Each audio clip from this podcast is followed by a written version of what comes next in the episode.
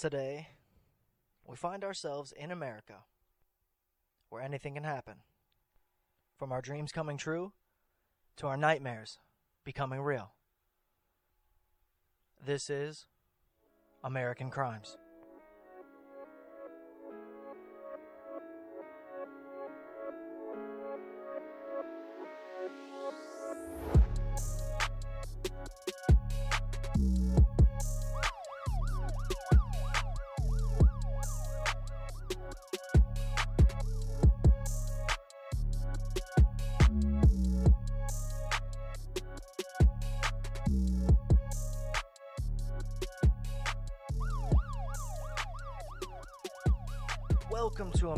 Crimes, everybody. As always, I am Patrick Michael, and today we have a pretty devastating case, and we're going to kind of work backwards in this case, unlike we usually do. Uh, we're not going to start with, I, I guess you'll just have to listen to find out. But either way, we're talking today about the death of 18 year old Hannah Graham. She was a high achieving British American sophomore at the prestigious University of Virginia in Charlottesville, Virginia. And according to her friends and family, she was a devoted student. She was an athlete, and she was very well liked by the other students. And like many young college students, Hannah enjoyed spending her time and weekends going out of town with her friends to socialize. And I think we all know what that means. Let's get a little tipsy. The night of September 12, 2014 was no different than any other Friday on campus. Kids partying, initiations being took for Greek frat houses, and the nerds trying to get into any party by any means necessary, like most movies we've seen about college.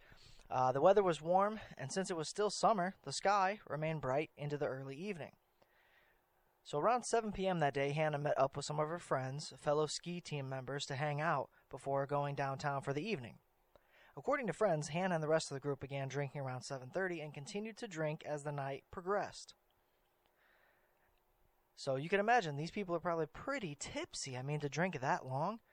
I mean, I've had a day where I've drank from like 12 to 12, and you know, wasn't a great next four to five weeks. But um, after a couple hours of this, Hannah and her friends left to go to Fig, which is apparently a restaurant. And no, it's not just Fig Newtons, but that seems like a great restaurant if you love Fig Newtons, and I'm a fan. Now, the restaurant was close to the main university campus, and this is because the Fig restaurant was the location of a ski team function. Now, the function ended around 11 p.m., and Hannah left and went to a college party at an apartment off campus. So, you know, those are always the best places to have the part to go to a party is the the one place off of campus because you know for sure that there's going to be some strange people coming and going maybe not just students now she didn't stay very long she ended up leaving soon after arriving with a friend she knew since high school and they decided to go to a different party at another apartment nearby so bouncing so instead of bar hopping, they're apartment hopping, and they're not actually on campus anymore.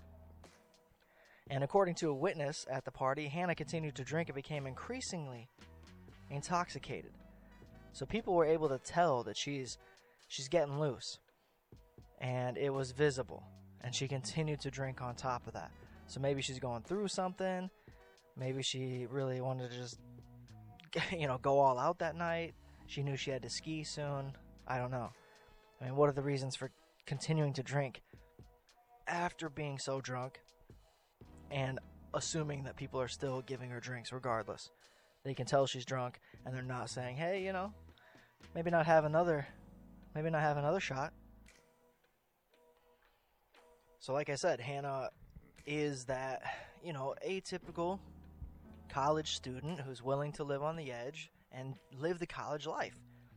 You know, when we know that there's a plenty of college students that just go to school, they take their tests, and they don't participate in these extracurricular activities.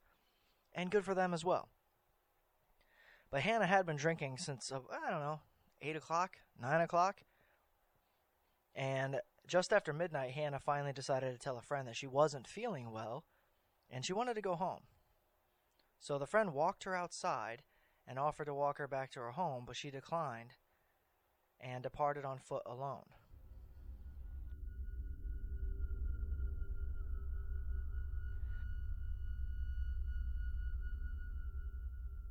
The last time she was seen ever was by those who actually knew her at this party. Despite being the last time they'd see her, Hannah would continue to remain in contact with various friends via text message. As the night stretched on into the early morning hours, her text messages became increasingly incoherent, m- many misspellings, and uh, certainly indicating a high level of intoxication.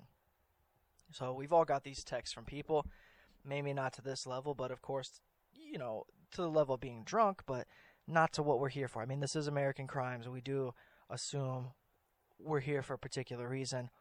We can assume an outcome, but we have gotten texts from people in the night. I mean, we've gotten, I used to get phone calls from family members, and they were increasingly intoxicated, you know, to the point where in the beginning it's just yelling at you, screaming, and then towards the last couple phone calls, they're crying and apologizing. So now the text message is such a highly prolific use of uh, communication, people are using that to their best of their ability in these situations instead of calls. But nonetheless, Hannah's uh, misspellings and uh, increasingly incoherent messages were, were, you know, people were getting a little uh, suspicious, to say the least. Now, the last few messages she sent seemed to indicate that she was lost. She first mentioned that she was on 14th and Wertland Street in downtown Charlottesville, and then she mentioned 14th Street and the mall. The very last communication sent from Hannah's phone was this uh, text around 1 a.m. that simply stated, I got stuck down though. I got stuck down though. So she must she must have actually got lost. I mean, for somebody who is a, a British American going to a school in Charlottesville, Virginia, it seems like you would only know a certain amount of places. That makes sense? For a place that you're not living or have not lived for very long, you're only going to know a certain area, right? Your house, the nearest store, the nearest bar, depending on who you are. Just, you know, there's just things that you know and things that you're not going to care too much to pay attention to because you don't know how long you're even going to be there. Now, maybe that was the situation here, but she did say she got stuck down, though. And that does, you know, for a person who's intoxicated to a sober person, it does kind of sound like either she was texting while she was being attacked by something, or she fell, or she was lost. Now, on Sunday, September 14th, two days later, Hannah's friends reported her missing after no one had heard from her since 1 a.m. on the 13th. Her family had also tried to contact her during the during that time without receiving any response, and that was very out of the ordinary, especially given that she is always in regular contact with her friends and family, and she also had no physical or mental health issues. Now, after getting the report to the Charlottesville Police Department, they immediately began their search. Virginia State Police and FBI became involved as well, now, after conducting numerous interviews and reviewing surveillance footage of the surrounding area, police were able to put, uh, put together a timeline of what is believed to have occurred that night after Hannah left her friends.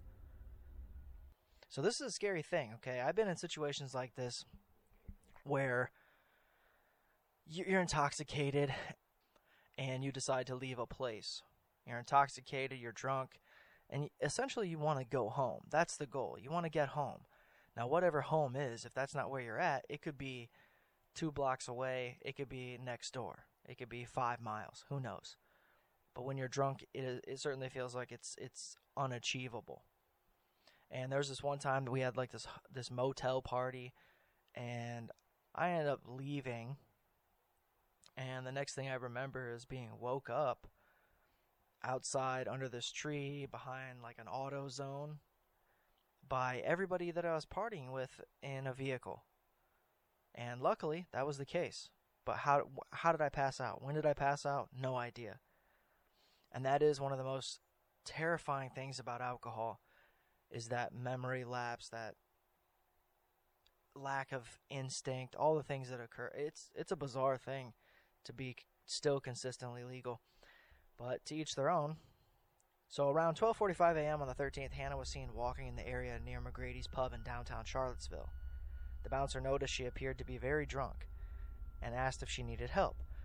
So people in this area were at least like, "Hey man, this she, she still was noticeably intoxicated." And that has to say something. That has to say something. People were I mean, I suppose where I've grown up, the people are more like, "Yeah, it's mind your business. Good luck."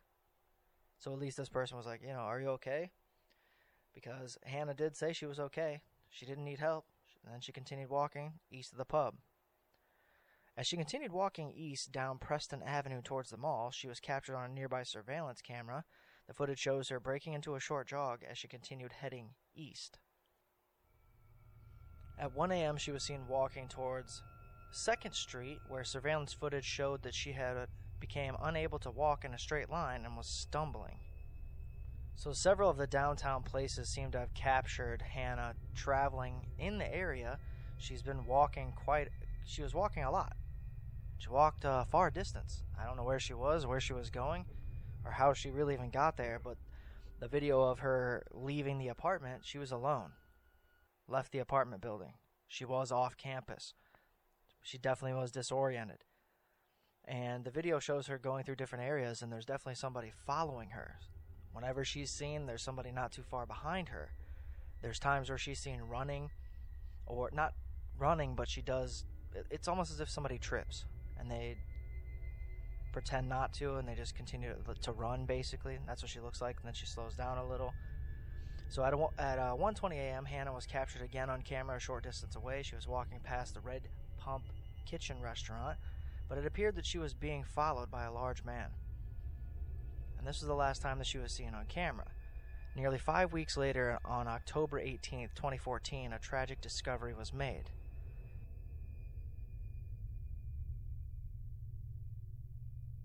Hannah's skeletal remains were discovered in a remote area of nearby Albemarle County. They were found in a densely wooded slight ravine behind a vacant farmhouse. Due to the decomposition and animal uh, predation, Hannah's remains were scattered around the area. Man. The crop top that she was wearing was found inside out and unzipped. Her jeans were also found torn with one leg turned inside out. However, her undergarments, shoes, and cell phone were never recovered. Due to the state of her remains, the medical examiner determined that Hannah's cause of death was homicidal violence of undetermined etiology. They also discovered her nose had been broken in two places prior to, prior to her death. And because of the absence of other skeletal trauma, the examiner also ruled that Hannah's death was likely the cause of either suffocation or strangulation. Although her body was found in October, police already had been secretly developing a possible suspect in her disappearance.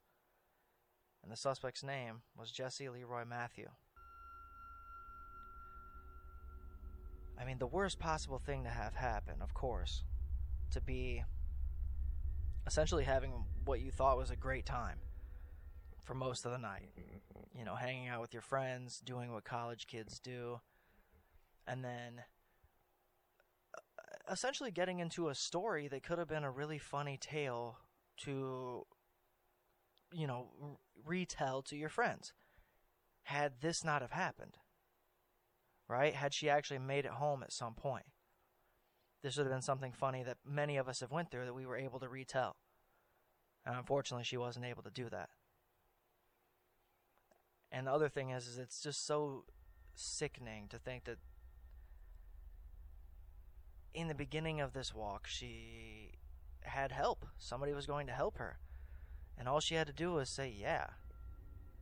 But she continued on her own and then ends up walking by somebody who realized that she was wounded. And much like a predator in the jungle, he went after her.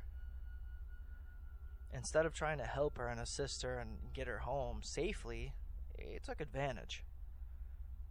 What a disgusting fuck. Just a piece of shit. 100% garbage.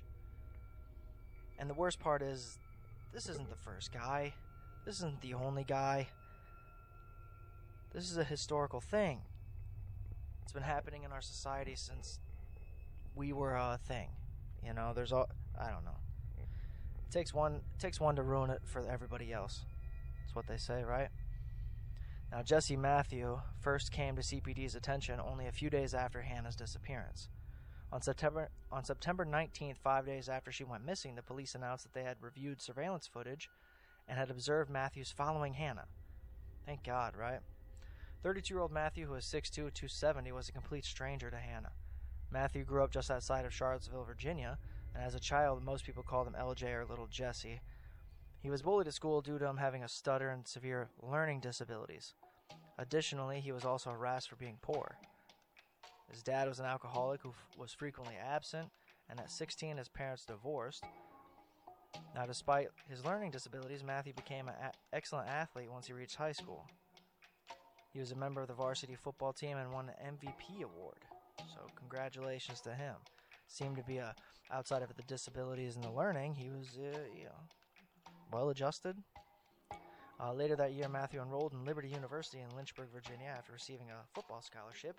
And even though he showed promise as a potential professional athlete, his career would be crashing down in 2002. Now, that October 17th, a woman reported that she was raped on campus. The woman identified Matthew as the predator. Matthew denied her claim and stated that the sex was consensual and there were no other witnesses. So when the woman who came forward stated she didn't want to press charges. Matthew abruptly left Liberty afterward and enrolled in classes in Christopher Newport University and Newport News in 2003. He later joined another football team there, and a month later, another sexual investigation, another sexual assault, sexual assault was being investigated. The name of the victim in this case was not identified. Now, from then on, Matthew bounced around Virginia, going from odd job to odd job. In 2005, a Fairfax County, Virginia, in Fairfax County, Virginia, a 26 year old woman had been beaten and raped while walking home. The attacker, who was determined years later to be Matthew, was unidentified for so long. Although police did recover DNA and then uh, although police did recover DNA of the then un- unidentified attacker, in 2007 Matthew moved back to the Charlottesville area where he grew up. He got a DMV cab permit and became a cabbie. He continued to live and work in the area until, until 2014. Once police identified Matthew as the man in surveillance footage at the bar, they began to retrace his steps to determine when he and Hannah crossed paths.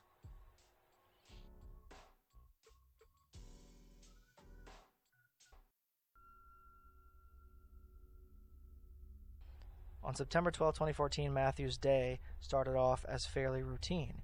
He was taking the day off and uh, from taxiing and spent most of his afternoon helping coach a football game. After the game was already early evening and Matthew headed downtown for a drink. His first stop was at the Lazy Parrot Bay in Albemarle County. Throughout the night, Matthew would visit several bars and would perpetrate a series of increasingly brazen, unwanted sexual advances. So he's a skis, of course. Another patron confronted Matthew about this whole thing, and Matthew apologized, saying that he was just trying to meet girls. Ugh. All by himself, creepy like. Uh, afterwards, Matthew traveled to the mall in downtown Charlottesville where he visited more bars. At another venue, he was approached by uh, two women who reported that Matthew came to, up to them without warning, picked up both of them, and cradled them by their buttocks. And of course, that made them uncomfortable. He put them down after they pro- protested, but later again tried to dance with one of them. It didn't go well, of course, and Matthew later went on to the Tempo bar, where he was once again observed to be behaving inappropriately. So the guy's in heat. Okay? That's what's happening. Because Matthew grabbed uh, he grabbed a woman's leg, he took off woman's the woman's sock. He was doing all kinds of just heinous shit. But at around 12:50 on the 13th, Matthew left the Tempo and went back to the Rapture bar. At this location, a former acquaintance reported that Matthew unexpectedly came to the bar and grabbed her butt. A friend of hers came and confronted Matthew, which caused him to leave at 103. Surveillance footage from nearby businesses showed Matthew walk past Hannah, only a block or two from Tempo. Hannah appeared to be very intoxicated and was having a hard time walking. Immediately after passing Hannah, two witnesses reported that Matthew turned around and began walking in the same direction as her. One of the witnesses would later testify that they saw Matthew catch up to Hannah and put his arm around her. So, what the fuck? I mean, just gross, dude. What the fuck are you doing? And then to see people later saw that this happened and did nothing, that's, I don't know. Uh, especially if you knew that he didn't come with anyone and she didn't come with him and she's just walking by. It's, I don't know. There's too many things that you could say for sure would be like, oh yeah, he definitely has no reason to be putting his arm around this girl. The witness told Matthew that you don't even know her, to which Matthew replied, hush. So he's definitely playing this game, and one of the witnesses actually did say something to him. Now, the two witnesses found this a bit worrying and followed Matthew and Hannah back to Tempo and sat, sat a table near the two. They witnessed Matthew ordering a drink for himself and a drink for Hannah. Credit card transaction would show that occurred at 110. So he actually took Hannah to another bar and got her more drunk, I guess. Now, one of the witnesses went up to Matthew and asked him to buy her a drink, but Matthew refused. Eventually, the two witnesses left, with one of them stating they had a bad feeling about the situation and thought that Matthew was going to fuck her up. It's just weird to let that go if you have a bad feeling. You know, let more people know. If you got a busy night ahead of you, let someone who doesn't know so they can pay attention. So Matthew and Hannah left Tempo together. Obviously, she was, I don't know what was going on at this point. She thought that this was a good idea. I don't know. Matthew began walking ahead of him. Matthew was the large man seen following behind her on the surveillance tape. After this, both were outside the surveillance cameras, but a witness across the street observed what happened next. He would be the last person to see Hannah alive. The witness saw Hannah walking ahead of Matthew. He then saw Matthew jog after Hannah, catch up with her, put his arm around her, and according to the witness, Matthew did not look friendly. He then saw them walk over to a 1998 orange Chrysler Sebring, where Matthew opened the door to the car, stood outside while Hannah stood on the other side of the vehicle. The witness heard Hannah exclaim, I'm not getting in the car with you. What is it, stolen? Hannah sounded frightened and scared, according to the witness. So apparently, they definitely had a conversation in this period where she was so drunk that she was at least not drunk enough to under. Uh, she was sober enough to understand that hey, this is some random dude's car. So the witness continued to walk up the street opposite Matthew and Hannah, and he was trying to hear some more things, but he didn't hear anything. And after only a minute, the witness looked back to see if the two were still there, but by the time he looked back, they were gone. So was the car.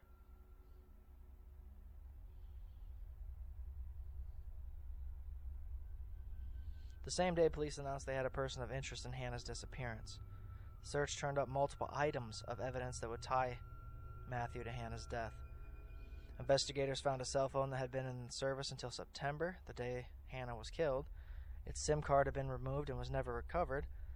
The police also found a pair of shorts in Matthew's bedroom that had Hannah's DNA on it, and they also searched his car and found Hannah's DNA on the passenger door. So they got all the way to his apartment? That's just. Uh, what? A search of the underside of the vehicle also found plant material that was consistent with the vegetation where Hannah's body was found. Despite all of this evidence, police didn't have enough concrete evidence to arrest Matthew. Later that same day, Matthew got a new driver's license and withdrew all the money from his bank account. The next day, hired a lawyer. And if that's not a sign of guilty, I don't know what is. The day after, Matthew took his sister's car and fled the state. On September 23rd, police issued a warrant for abduction with the intent to defile an unlawful flight to avoid prosecution. Within one day, Matthew is arrested in Galveston, Texas. He's extradited back to Virginia and is charged with abducting Hannah. As mentioned earlier, a few weeks later, in October 2014, Hannah's skeleton remains were found in Albemarle County in the woods behind 3193 Old Lynchburg Road. Matthew then had his first degree Matthew then had first degree murder added to the list of charges he was arrested on. It was later upgraded to capital murder. Yeah, fuck this dude. In October 2014, while Matthew was locked up for the murder of Hannah, investigators and reporters determined that Matthew may be worse than initially thought. As part of the investigation into Hannah's abduction and murder, investigators took Matthew's DNA for testing purposes. Upon checking it with other open cases, they were there were two confirmed matches to other unsolved cases in Virginia. The first was in regards to the case in 2005. As mentioned earlier, a woman walking back to the grocery store was attacked and raped by an African American male who left his DNA at the scene. This DNA was matched to Matthew for that incident. Matthew was indicted on charges of attempted murder, ob- object sexual penetration, and abduction. The second case Matthew was tied to was even more heinous and was a well known unsolved case in Virginia the murder of Morgan Dana Harrington. Morgan was a 20 year old Virginia Tech student who disappeared after attending a Metallica concert at the John Paul Jones Arena in Charlottesville, Virginia. On the 17th of October 2009, Morgan and three friends drove to John Paul Jones University Arena at the University of Virginia. After the opening act, Morgan left her friends to go use the restroom. She didn't return. Her friends called her at around 9 p.m. and asked where she was. She told them that she wasn't allowed back at the concert due to re entry policy. She also told them not to worry that she had found a way back home. But she didn't bring a car to the concert and she hadn't she had been drinking, so she decided to find a ride from someone else. Witnesses last saw her at 9:23 hitchhiking on a nearby Copley Bridge. She was reported missing the next day and a search ensued. A search is on this morning for Virginia Tech juniors missing since attending a weekend rock concert. The Metallica show was at the John Paul Jones Arena on the University of Virginia campus in Charlottesville. CBS News correspondent Terrell Brown is there this morning with the latest. Terrell, good morning. Russ, good morning to you. Morgan Harrington was last seen in this building, John Paul Jones Arena, for that concert. After the show on Sunday, she was supposed to go home to Roanoke to visit her family. It's something that she would normally do, except this time, she never came home. So clearly something wrong with this dude. It's obvious. Right? I mean, you know that there's something wrong when it's not the first time. I mean, the first time obviously proves there's something wrong, but he's been doing this for a long time, and had it not been for the fact that Hannah was walking through places that had so many cameras, who knows what would have happened if he would have ever been caught. These other families of victims finally getting closure with him being arrested. Uh, CPD also found Morgan's bloodstained shirt near the Lannigan Athletic Field parking lot, where investigators would find DNA on it that would match the DNA recovered from the 2005 Fairfa- Fairfax rape. Three months later, on January 26th of 2010, her remains were found in a remote field about 10 miles from the concert venue. Just horrific, horrific. And when you when you see somebody who looks like they had a potential to have a better life, in the sense of being an athlete, to turn to murder is just sort of unheard of. So by the time Matthew went to trial in March of 2016, he was facing a dozen felonies. Uh, they were for the two murders, one rape, and attempted murder. He was facing the death penalty. However, he took the plea agreement, and he was subsequently sentenced to four consecutive life sentences. He was reprimanded into the custody of the Red Onion Maximum Security Prison, the highest security prison in Virginia. And that makes me curious as to who else is there. I mean, when it's the worst of the worst, how come there hasn't been uh, investigation discovery in there? On May 21st of 2019, it was reported that Matthew was diagnosed with stage 4 colon cancer and was transferred to the uh, to a state prison with better medical resources. Uh, why? It's believed that he doesn't have much longer to live due to the pro- uh, the progress of the disease. Now, due to the serial nature of Matthew's crimes, many believe that he has more victims out there, and many of them because of the disappearances in the Virginia area. Some of the cases include. Missing. Let me just be clear again. The Alexis Murphy case has not been linked to the Graham or the Harrington cases making headlines just recently in that very same part of Virginia. But the family of Alexis Murphy knows all too well what those other families are going through. So, joining me now from Charlottesville, Virginia, is Trina Murphy. We just saw her in that piece. Um, she is the great aunt of Alexis Murphy. So, Trina, welcome. Thank you so much for taking the time.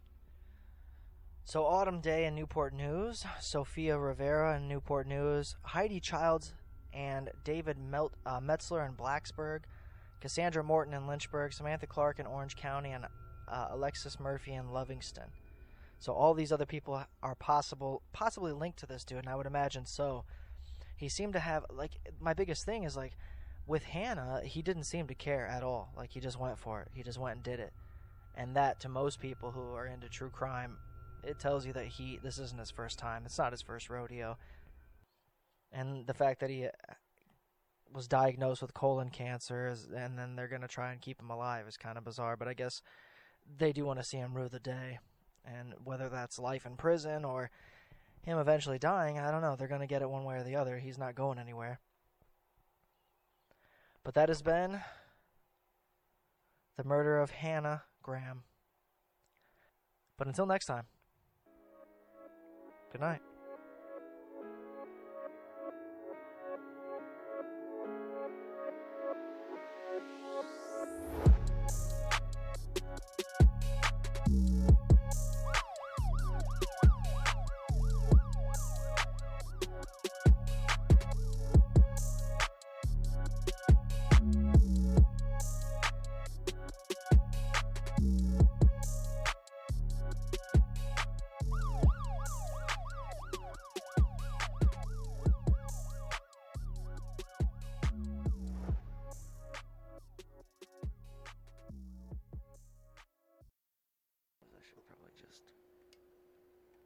Just be in action, you know? Should be ready to go. Fuck it. Why you know, why not? Why does it seem quiet now? Or not quiet, just less loud. Crank that up a little bit. Huh? Right there? How's that one? I suppose it's Probably okay, huh?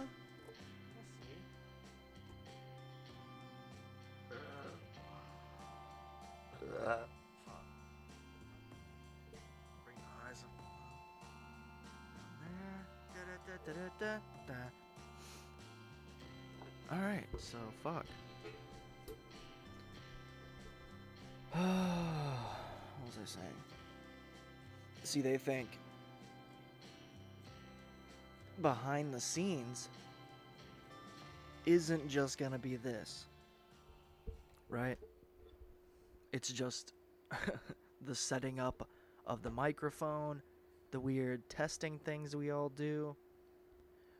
And you can find that and so much more by subscribing to our Patreon at patreon.com slash podculture. There's all kinds of exclusive behind the scenes things like you just heard, and I mean, that was weird. Certainly weird. Don't know how that happened. But either way, you get that and so much more.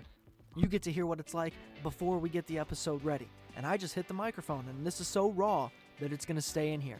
That's how raw we're keeping it.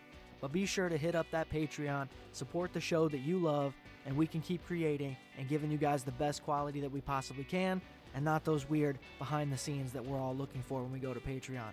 But definitely subscribe, because otherwise, what am I doing here? I sat here and recorded this whole thing for you uh, to make sure that you knew what was going on.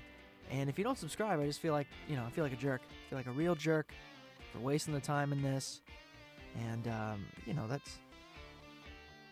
stinks. It really stinks. Patreon.com slash pod culture.